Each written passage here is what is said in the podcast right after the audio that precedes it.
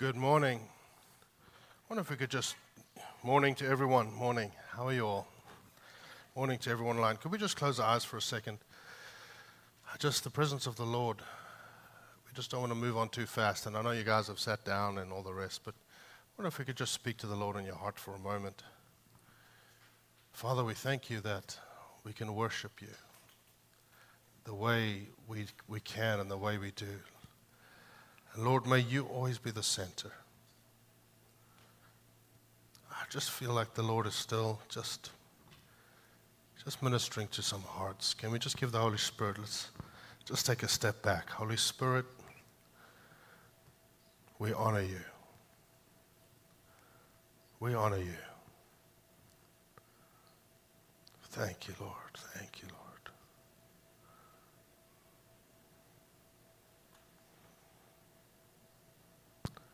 God, you are good. You are good. You are good.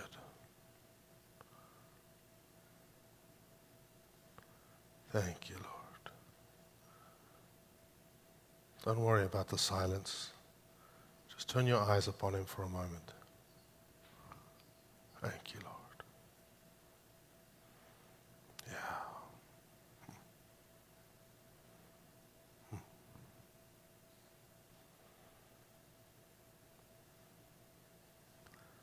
We love you, Lord.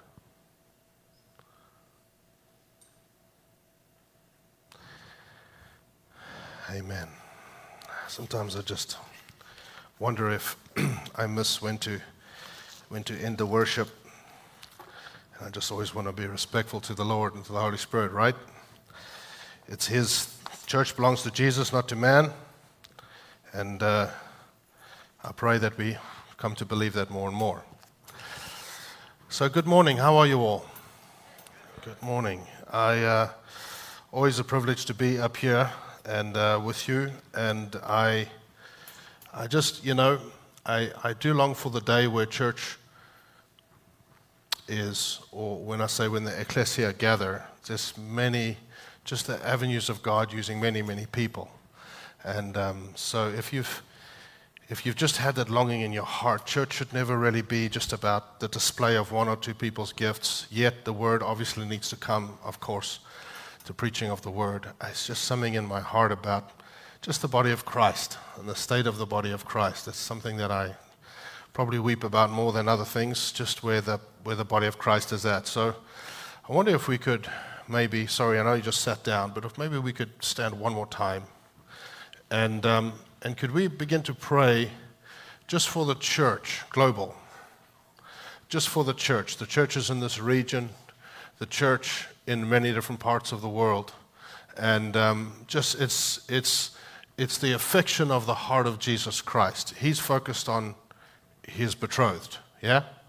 And we focus on a lot of things, but he's focused on his church. And so I wonder if we could pray for church and, and just for the body of Christ. But while we're doing that, if you've been hurt by the body of Christ, which is very likely if you've been in the church for more than 20 minutes, that, that someone, has, someone has hurt you, you know, it's just an opportunity to let that go because that is the scheme of the enemy.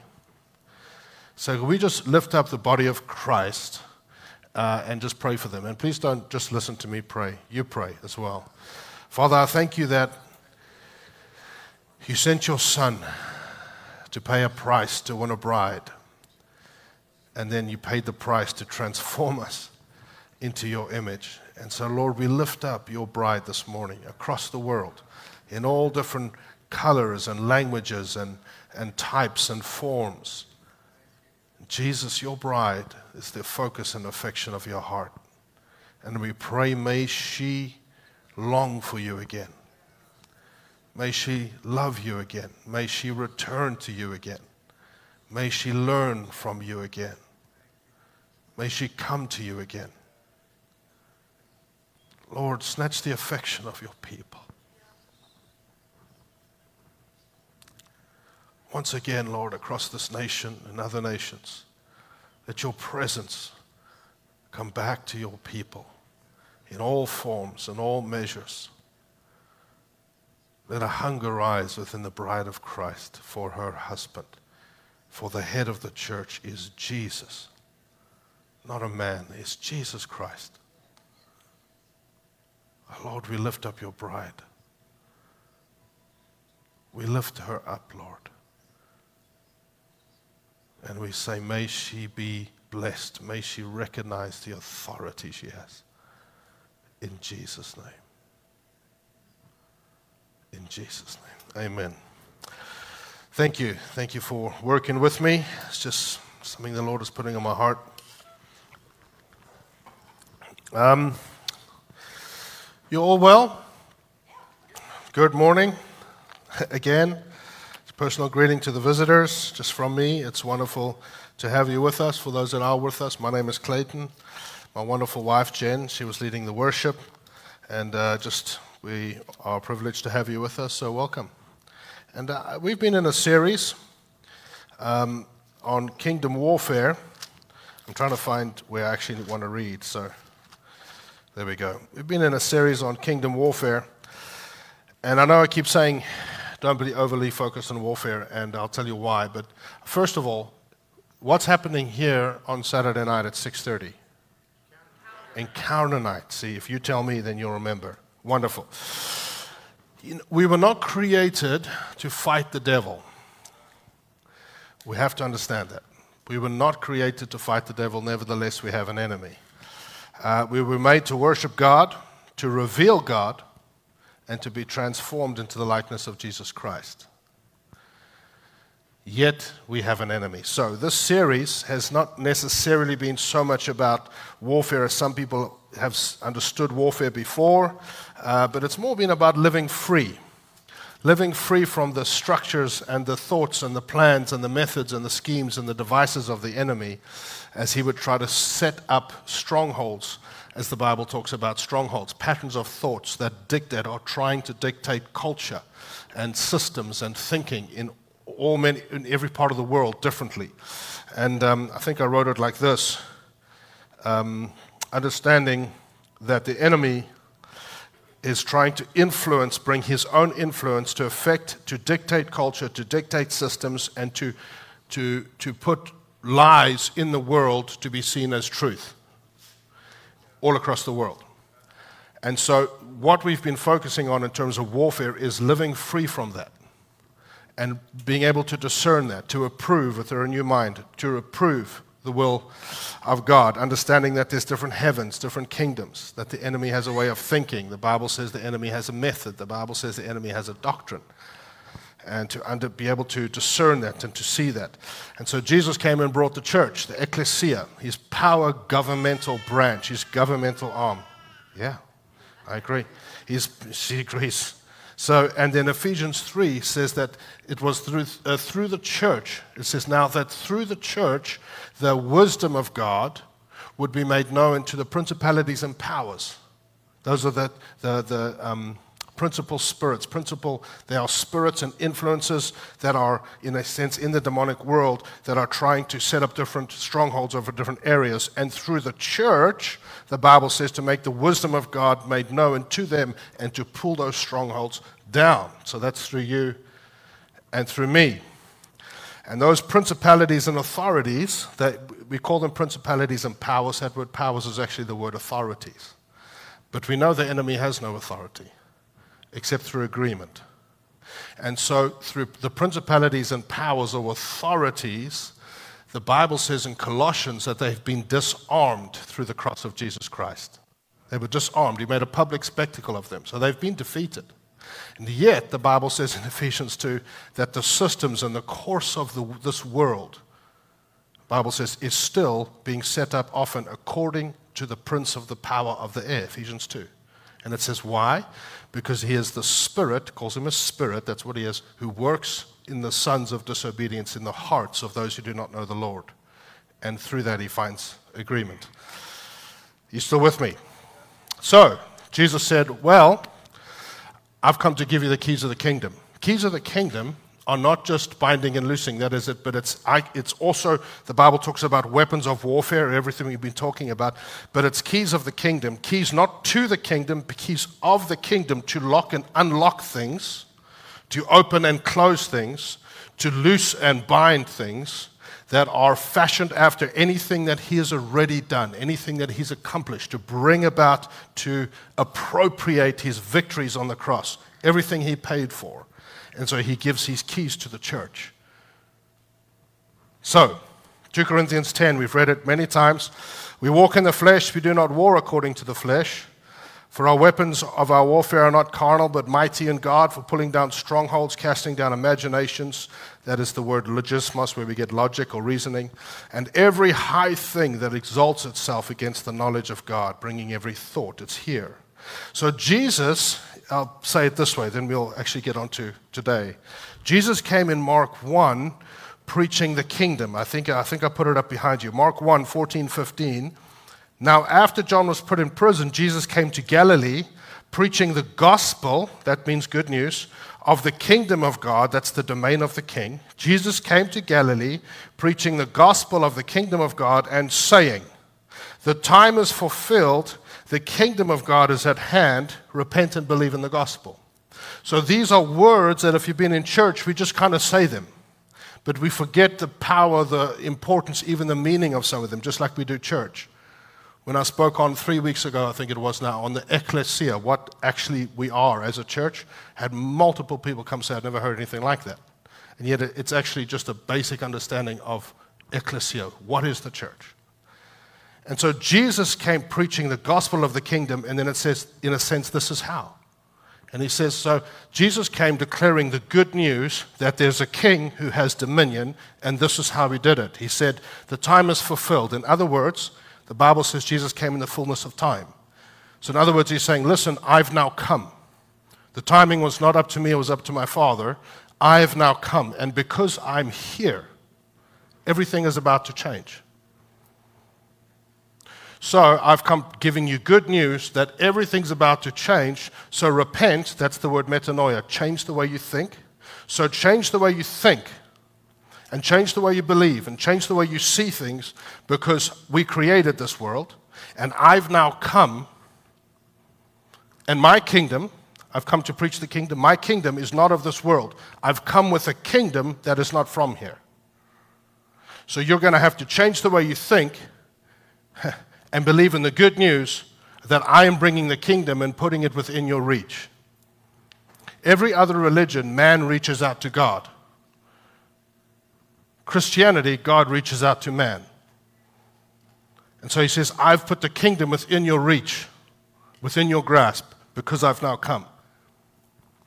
The message is always about the kingdom that he brought. So,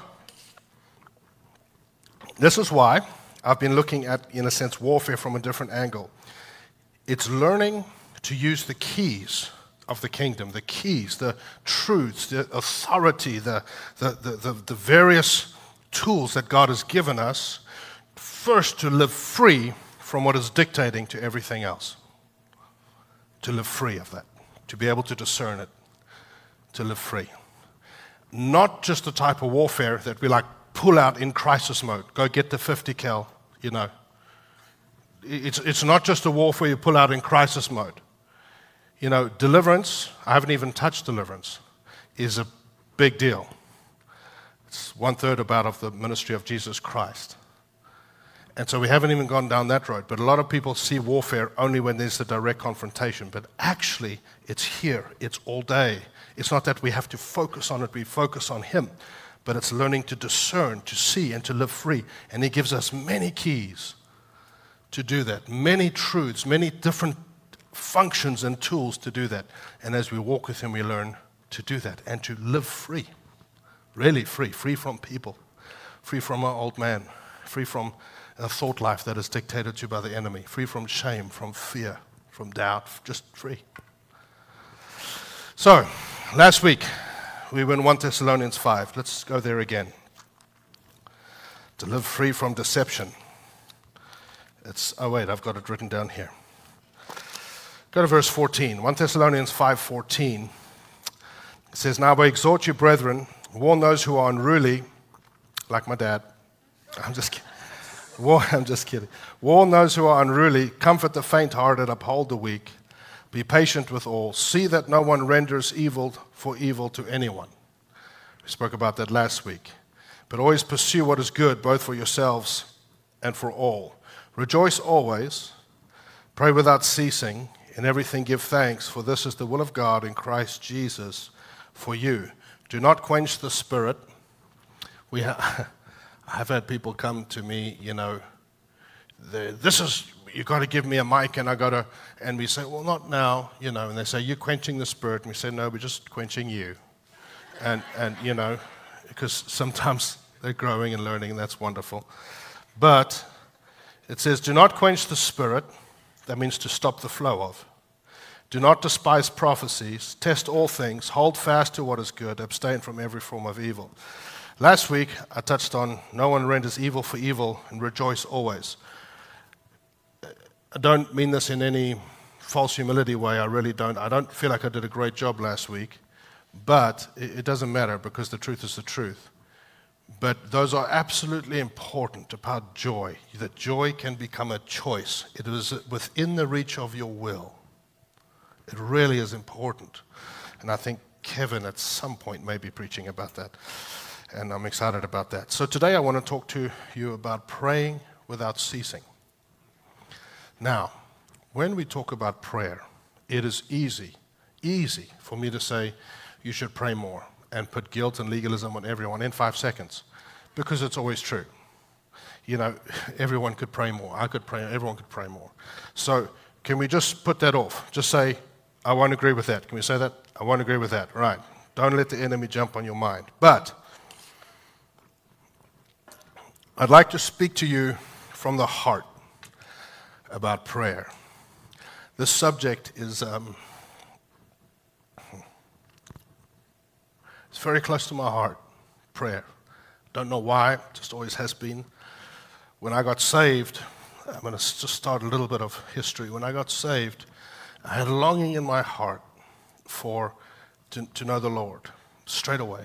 Just, a, just I want to know Him, and the supreme value, this this ultimate supreme value for the one thing, the presence of God, became what just dictated everything for me.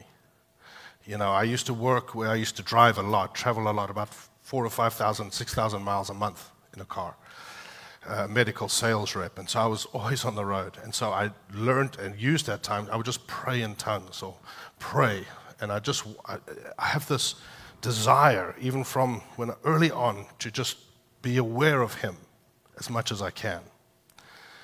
And obviously, I was young, had a lot to grow and a lot to learn, and we still do, all of us. But this desire, it just, it's, it drove me to prayer it drove me to prayer more than, more than to anything else. And I remember I would walk, even when I went into ministry in the early days, I would walk around and I would just stop and I would feel like lost.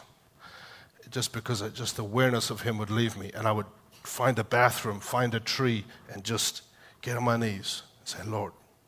And just this, this one thing for His presence, um, for His voice, just the one thing. It just became my whole world.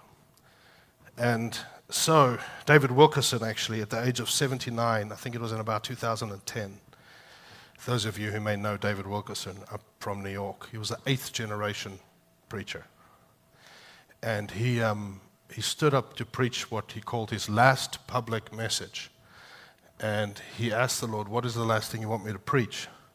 And he ended up preaching on prayer. And he addressed it to young preachers. And essentially, what he asked them was if you don't give yourself to prayer, rather don't preach. And that was, he was almost 80 years old. And I've watched that message many, many times. So I started to pray. And very quickly, very quickly, I realized two things. Number one, I didn't know how to pray. I realized that very quickly.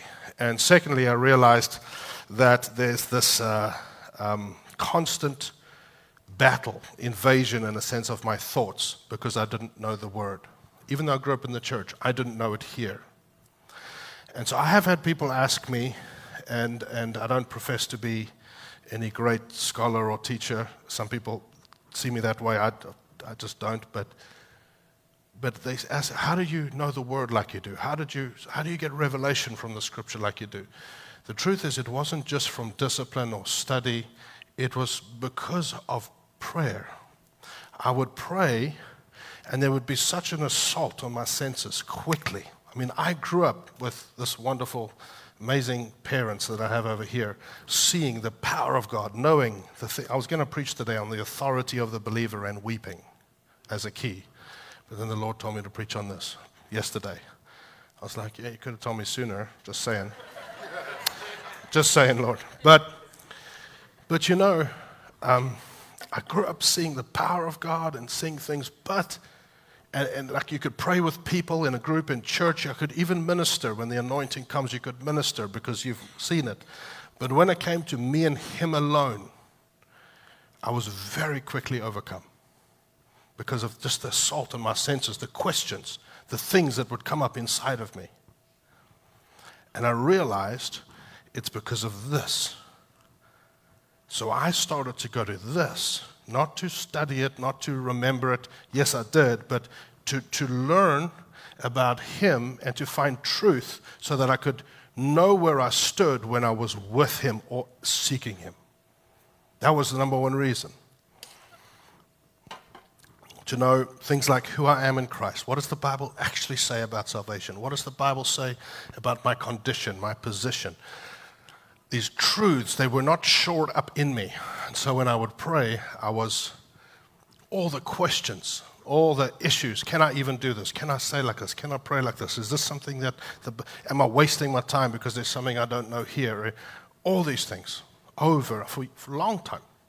And so I started to, to just devour this because I recognized in prayer this changes that dramatically. Not so much corporately, not when there's God's moving, when it's just me and Him. It, it changes it dramatically. And I began to become assured of truth. Because often prayer starts, there's no presence, it's just truth, raw truth. I stand on truth and I begin to speak until the Spirit comes.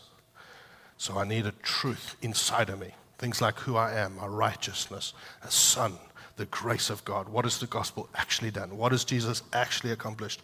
To know it inside me, inside and out. So when the stuff came, I knew what was the enemy or what was the Lord or what was just my issues. Or is this something that the enemy is accusing me? Is this the Lord putting his finger on an issue in my life? I just didn't know.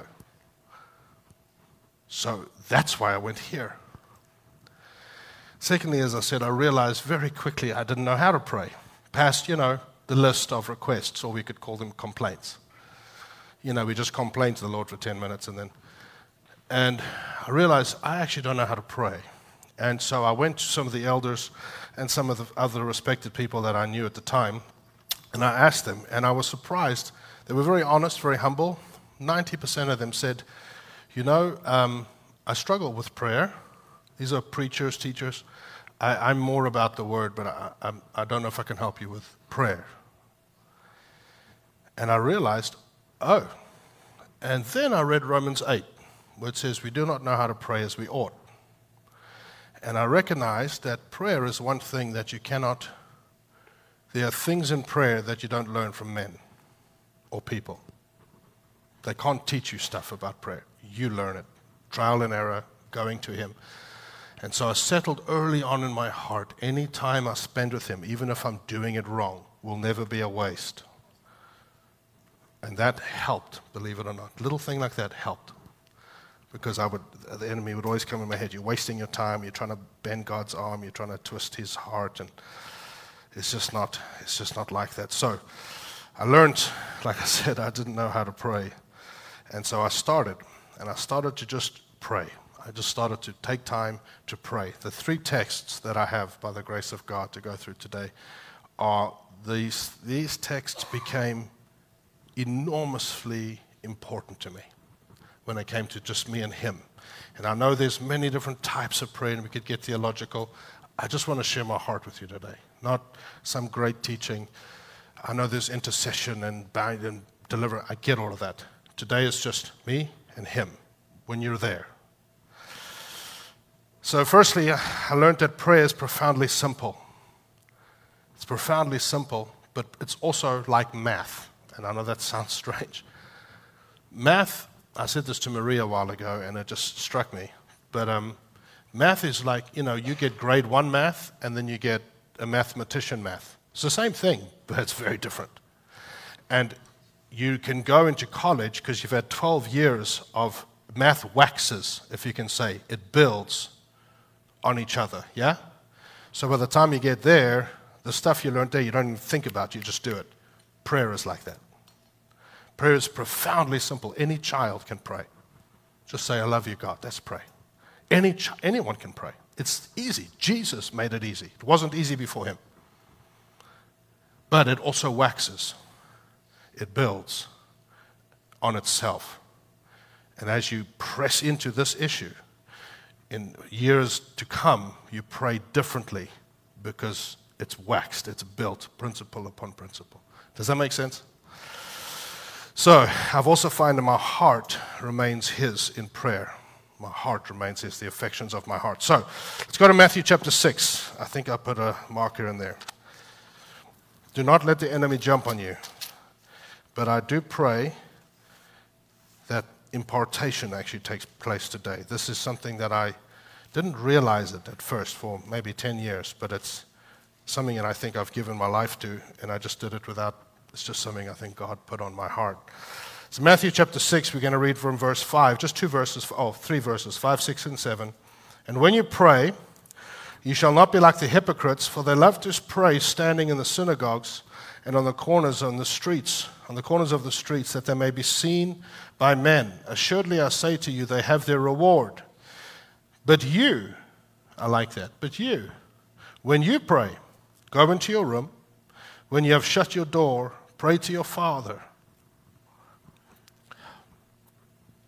who is in the secret place.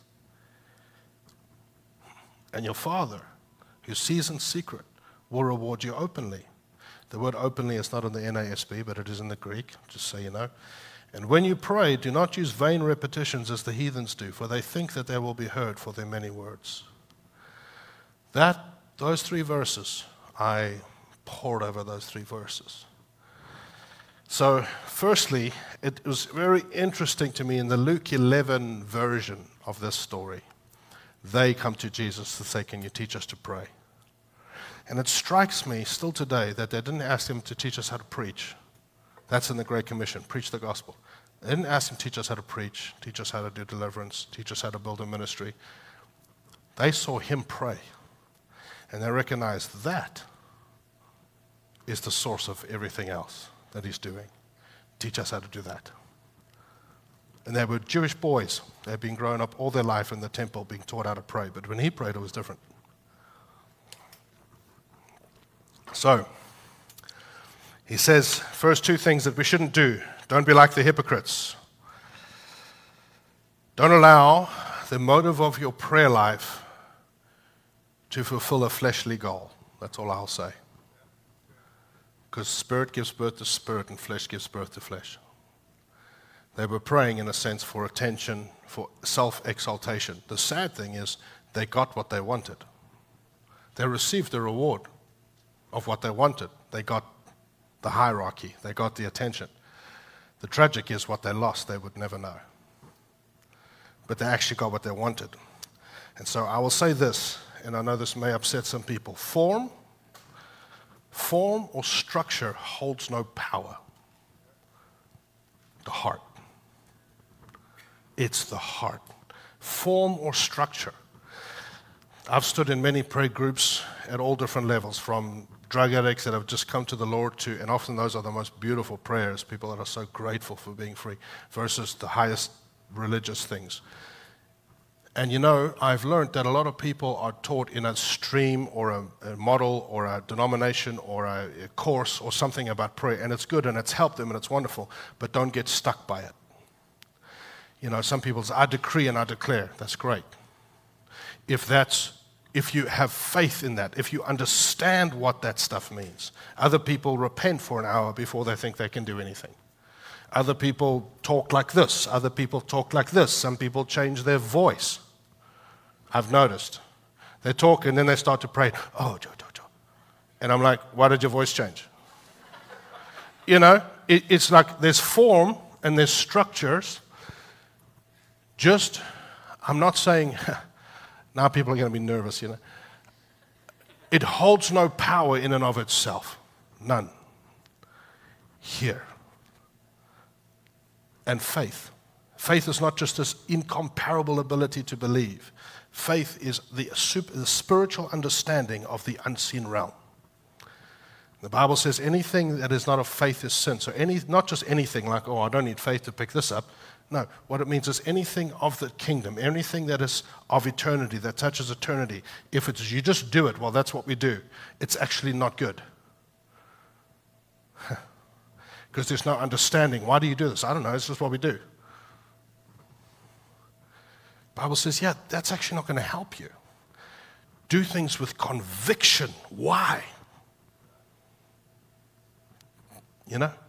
It's like the, the name of Jesus. That's, in a sense, the authority of a believer. He put his name upon them, gave them his signet ring to do trans, kingdom transactions. So the, the, the, exorcists of the Jewish exorcists in the Acts 19, they go to the seven sons of Sceva, you know, in the name of Jesus, who Paul, Paul preaches, we cast you out. Right structure, right form, right words. The demon said, Oh, I know Jesus. He spoke. You go read Acts 19. Oh, and I know Paul. Who are you? I don't know you. They came out of the man and beat them all up and took all their clothes off. And they ran out of there naked and bleeding. Why? Structure, form, no revelation. So then we have fights. I've heard it over and over. I can't pray with that person. They're not praying right. You know, uh, understand, understand the heart. But friends, the enemy wins every time that happens. Because now we're fighting about who's a bread of prayer. Like the disciples, who's the greatest? You know? It's the heart. Then he also says, do not use vain repetitions as the heathens do. The word is bathalatha. and it means stuttering or stammering. And he's talking about pagan prayers. They would repeat the same mechanical phrase or mechanical words over and over and over and over in a certain way with a certain tone and so on, and put themselves into a trance. And the goal of the trance was to gain into access into the spiritual realm. Why? So they would receive wisdom or power or, or the future or something. So again, self. And so they would use certain methods. And Jesus said, don't do that. You don't need to do that because the goal of the, the heart of a believer is your kingdom come, your will be done, not mine. And, I, and, and, and the, the base of the prayer of every believer is Father, my Father. You know, this little phrase, the enemy, and I want to say one for a while, but this little phrase, do not use vain repetition, because of the religiousness sometimes that I was surrounded by, caused me some struggle. I'm just being real. People say, What? I'm being real with you. Because in prayer, as I would begin to learn to pray, and I didn't really find the only person, if I can be, uh, I know you may not like me to say this, but who really helped me pray was my father, my mother. Because he had some understanding. And I watched him pray as a boy. So I I would pace up and down sometimes praying, and I would feel like I need to say the same words. And I thought, no, no, no, can't do that, can't do that. I was so, you know, stuck because I, I, wanted, you know, didn't want to do the wrong thing. And until one day I read these verses because I didn't understand its pagan trances. It wasn't what Jesus was saying. In the Garden of Gethsemane, Jesus prays three times. He goes to pray, he goes back, his disciples have fell asleep. You know, it's like kids. He goes, so he goes to pray again, second time, comes back, they're sleeping. He goes to pray a third time, he comes back, they're still sleeping. So he went back to pray three times. In Mark 14 and Matthew 26, it says yes in Mark 14, they'll come up behind me. Again, he went and prayed and spoke the same words. That phrase set me free. It was a couple years later that I understood this. It's in Mark 14, a little thing like this. That's the second time he went back. So he went and prayed, and he, then he went back, and it says he says the same, he spoke the exact same words. Why? Because sometimes that's what prayer is like when you're getting into the Spirit. It's God, God, God, like over and over. It says, then he went back, Matthew 26, it says, he left them. This is the third time. He went away again and prayed the third time, saying the same words. That's the Son of God. Tenacity of prayer. Then he says, But you, when you pray, when you pray, number one, go into your room. It's a conscious decision to go somewhere. Go to a place. Go somewhere to avoid distraction. Shut yourself away. Don't go there without a pen or pencil and a notebook. Don't take, a, don't take some of your phone to write down. I'll tell you why in a moment. Paper, pen, Bible, and music if you need. It's a, it's a decision. Go into your room. Secondly, when you have shut the door, I like that. In other words, this became my world for a number of years. Be inaccessible to other people. And I hear people say, well, what about my kids? Obviously, not if you have a, children at home and they need you. Like, that's not wise. People say, I, I can never shut my phone off. This thing. It used to be shut your door and that means quiet. Now, if you take this with you, you take the world inside with you. Shut this thing down. Put it on aeroplane mode. Leave it outside. People say, well, what if there's an emergency? Well, for thousands of years, we survived fine without that. And maybe you can just trust God a little bit. Pray about that the first time then. You know, find freedom in that. Be inaccessible to other people. Turn the internet off completely. Third, pray to your Father who is in secret. The base of your interaction in that place is a father and a son. It's important because sometimes your condition is all messed up. Sometimes you've done terrible things. Sometimes you, it's been a long time. Sometimes you feel like a failure. That's your condition. Your position has not changed. Jesus is saying, when you go in there, you go to Him on your position. Don't go on your condition because you'll spend three hours just dealing with that before you actually pray. And find a way for you, I can't teach you this, to get into the Spirit. I don't know how else to say it. For some people, they need music, oh, presence of the Lord. Some people, they declare who Jesus is, all the things they know, not just scripture, inside. Some people take an instrument, but eventually put the instrument down. Worship is a part of that, praise is a part of it. That's all part of it. Get into the Spirit get into. For some people, pray in the Spirit if you can, if you have a prayer language. It's different for every person. Fourthly, your Father who sees in secret shall reward you in the open. That word open, in the 1 Corinthians 12, the word, uh, the manifestation of the Spirit in reference to the different ways and the different gifts, it's phanerosis. That's the word there, phaneros. He will reward you in the open. In other words, things will become manifest in public or in the open because of something that happens when no one else sees. What would that reward be? Well, could be many things. My opinion. Well, should I say, oh, I'm going the wrong way. Go to Luke 11. Oh, there it is. Wonderful. Luke 11. I s- started to understand Jesus is the same, in a sense, time or same lesson in Luke 11 as in Matthew 6, just in a different gospel. And I realize what we're about to read is what happens in the spirit realm, what Jesus just explained in the natural. Sometimes the parables that Jesus gives, he's, he's trying to use our understanding to explain what happens behind the scenes. So, Luke 11, verse 5, it says, And he said to them, he gives the prayer, you know, Our Father in heaven. Then, verse 5, he says, And then he said to them, so he tells them this parable, because this is when they came to him and said, Lord, teach us to pray. He gives them, in a sense, the Lord's Prayer. And then he explains. In other words, this is what happens in the Spirit.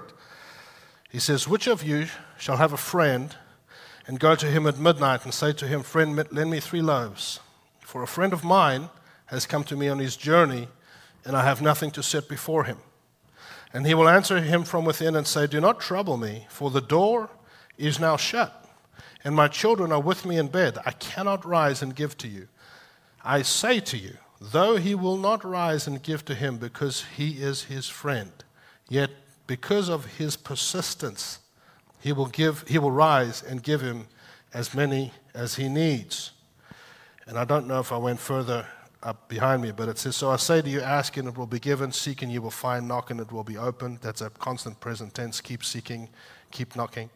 For everyone who asks receives, and he who seeks finds, and to him who knocks it will be opened. Then he gives three examples about, you know, I will just read it. If a son asks for bread from any father, will he give him a stone? That's because the bread looked like a stone back then. Or if he asks for a fish, will he give him a serpent? There was a fish back then that looked exactly like a snake. Uh, if he asks for an egg, will he give him a scorpion? There was a scorpion, a white scorpion back then that would curl up and look like an egg from a distance. He says, if then being evil, in other words, the, the human nature, know how to give good gifts to your children, how much more will the Heavenly Father give the Holy Spirit to those who ask? In other words, there's something about persistence, and then He will not give you anything counterfeit. Nothing counterfeit will come from heaven. So, and it has to do with the Spirit. This text, I would go back and forth, became very, very important to me. Uh, and there's, can I have you two, uh, Tommy and Kevin, sorry, quickly. Kevin's on his iPhone. He's not listening, clearly. clearly not listening. Sorry, just kidding. Okay, come, come, just stand here. The Bible says this there's three people in this transaction. We have to understand this. And if we see it, it'll change it because we just get used to reading. A friend of mine has come to me, and I don't have what he wants. So I go to someone else and I ask him, Someone's come to me and I don't have anything to set before him, so I need something from you. Okay? You see that? Three people. Thanks, guys. So, this issue for me has become something that I've done with the Lord time after time after time for years. First, I learned a little bit about prayer, a little bit who He was, who I am. And then what starts to happen is people come to you, especially if you're in leadership, or still happens to me regularly, and they come to you with an issue. My child is sick. My spouse has cancer. My finances are in a mess and it keeps happening. Whatever. I don't know what to do. And you know, I get that almost weekly prayed for people this week, one a severe sufferer of PTSD. I pray for someone else, kidney cancer. Pray for someone else, other stuff. Every week, praying for. And you know, this text, go into your room, it's what it feels like. The amount of times I've had to go to Him and say, Lord, someone has come to me, and I don't feel like I have what they need. But you do. So I'll come to you. And I need something from you so I can give it to them. That's what this is about. I have nothing to set before them, Lord. My parents know what this is like. They've had it many times. I have nothing to set before them. Or maybe I do, but I don't feel like I do. So I go here. And sometimes you go again and again and again and again.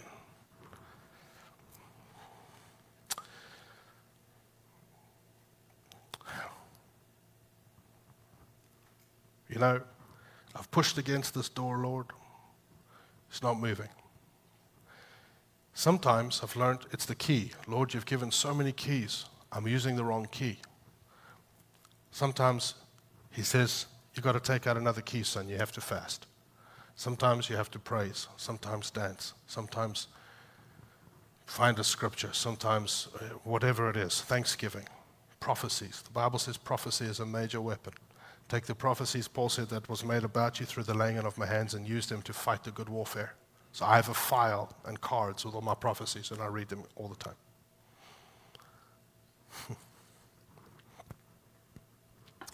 Sometimes it's weeping. Wish I had time to get into that. Weeping will open places in heaven that nothing else will. Sometimes it's groaning. Bible says groaning. Why? It says they're asking for bread. What's that? Revelation. They're asking to be. They're asking for something that I don't have. I don't have. There's something that I'm not seeing, Lord. But you have it. Change me so I can be an answer for them. That is the place of personal prayer and persistent prayer. Says, Your Father, who sees in secret, shall reward you in the open. The greatest reward is Him. You learn Him, you get to know Him. Really, you get to know Him for real. God becomes real to you. You know Him, you know His voice, you know His heart. It's not just scripture, you know the Lord. But after that, it is better to give than it is to receive. It is more, it is, it is better. It is, what's the word I'm looking for? It is more blessed to give than it is to receive. The reward in the open is not for you, it's for another. It's for someone else. Lord, I have nothing. I tell you the amount of times I felt like that. I have nothing, Lord, for I don't know what to do. I don't know what to do. And the buck stops here, you know? It's like a father. They know this feeling. It stops here. I don't know what to do. Well, someone does. So you go to him. And then there's the strange verse that threw me for a little while until I actually did this many hours in prayer one day until the Lord explained this to me. I say to you, though he will not rise and give to him because he is his friend, yet because of his persistence, that word is shameless, his shameless audacity he will rise and give him as many as he needs. There are matters, and so we think we read that like, well, that's just mean. No one really fully understands that, I don't think. Maybe they do, they can help me. But I've learned this. It says the door is now shut. It may be a timing issue, I don't know. But I've learned that what it means, he says, the reason for the delay, the reason for the fight, the reason why you have to come over and over, sometimes hour after hour, until something changes, has nothing to do with my relationship with you. That's what he's meaning. We're friends. The issue of warfare has nothing to do with between you and me, son. There's something that's above your pay grade. But it's not you and it's not me. It's got nothing, it's not anything this way. Nevertheless, it will take shameless audacity. Nevertheless, it will take tenacity over and over and over. But it's not because of you. You see how you see it different now? Because if you think it's you, you will never find breakthrough. Because you will search your heart and try to do everything you can to be better, and the enemy's already won. When that happens, you're done. Stop. Honestly, stop, go find another, read this, start again. The last thing is James 5, but I'm going to try. We started in 1 Thessalonians 5, pray without ceasing. That's obviously doesn't mean you never stop praying. That's ridiculous. It means in the Greek, pray without intermission without intermission. Make a decision. I'm going to shut the door. I'm going to find that place, wherever that is. And Lord, I'm going to stay here until your presence comes. I'm going to stay here until heaven, in a sense, opens. I'm going to stay here until something changes. I'm going to stay here. And sometimes I have to go away and get coffee and come back and say the same words. Sometimes I have to go and see my kids and come back and say the same words. Sometimes I have to go and pray for that sick child and nothing happens, and I go back and I say the same words. And there are many times when I've done that and they die or something happens. Then you've got to work that through. I just don't know another way. go find it, go test, go learn, go back, go learn, go back. But in the process, you learn Him. Leonard Ravenhill said, No man is greater than his prayer life. it's true. It's a great statement, it's a scary statement. Spurgeon pastored for many, many years. He was one of the greatest preachers, some would say, that ever lived. There was a time when he pastored a church for about 20 years in this one place. And you know, it's, it's not a part of his story, I don't think that a lot of people know, but you know that the leaders in his church on some Sunday mornings would have to go into the back room where he was praying.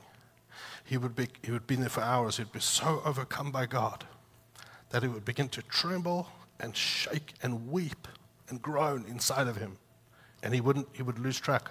And they would literally go in there pick him up and come and put him behind the pulpit and he would begin to preach.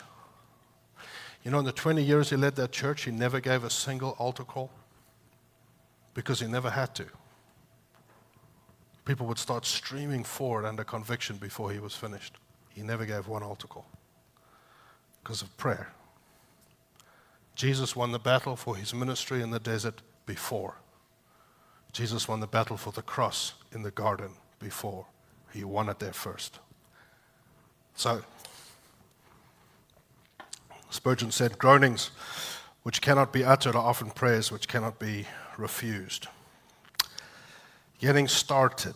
How do we get started? I, I, I, I was going to read you the whole thing, but I won't. But I'll just read the one verse. The effectual fervor, James 5. Actually, can I read it to you guys? Are you guys still good? I know now I'm going over. I said I wouldn't. Well, I didn't tell you that. I said that in my head. So I forgive myself.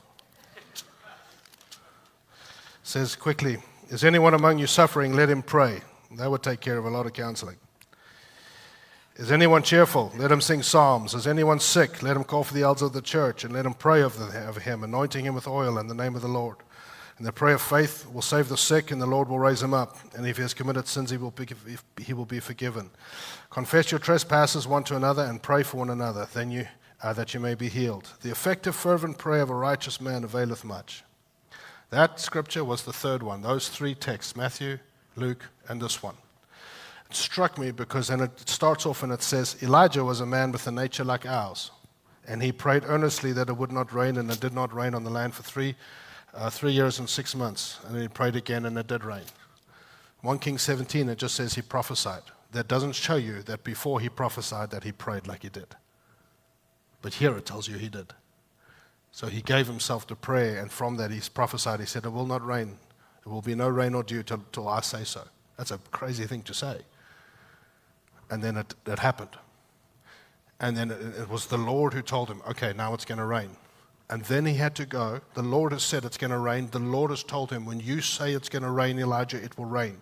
He won the battle. He did it all right. There was nothing wrong. He defeated the prophets of Carmel. I mean, he did the prophets of Baal on Mount Carmel. He did all the stuff right.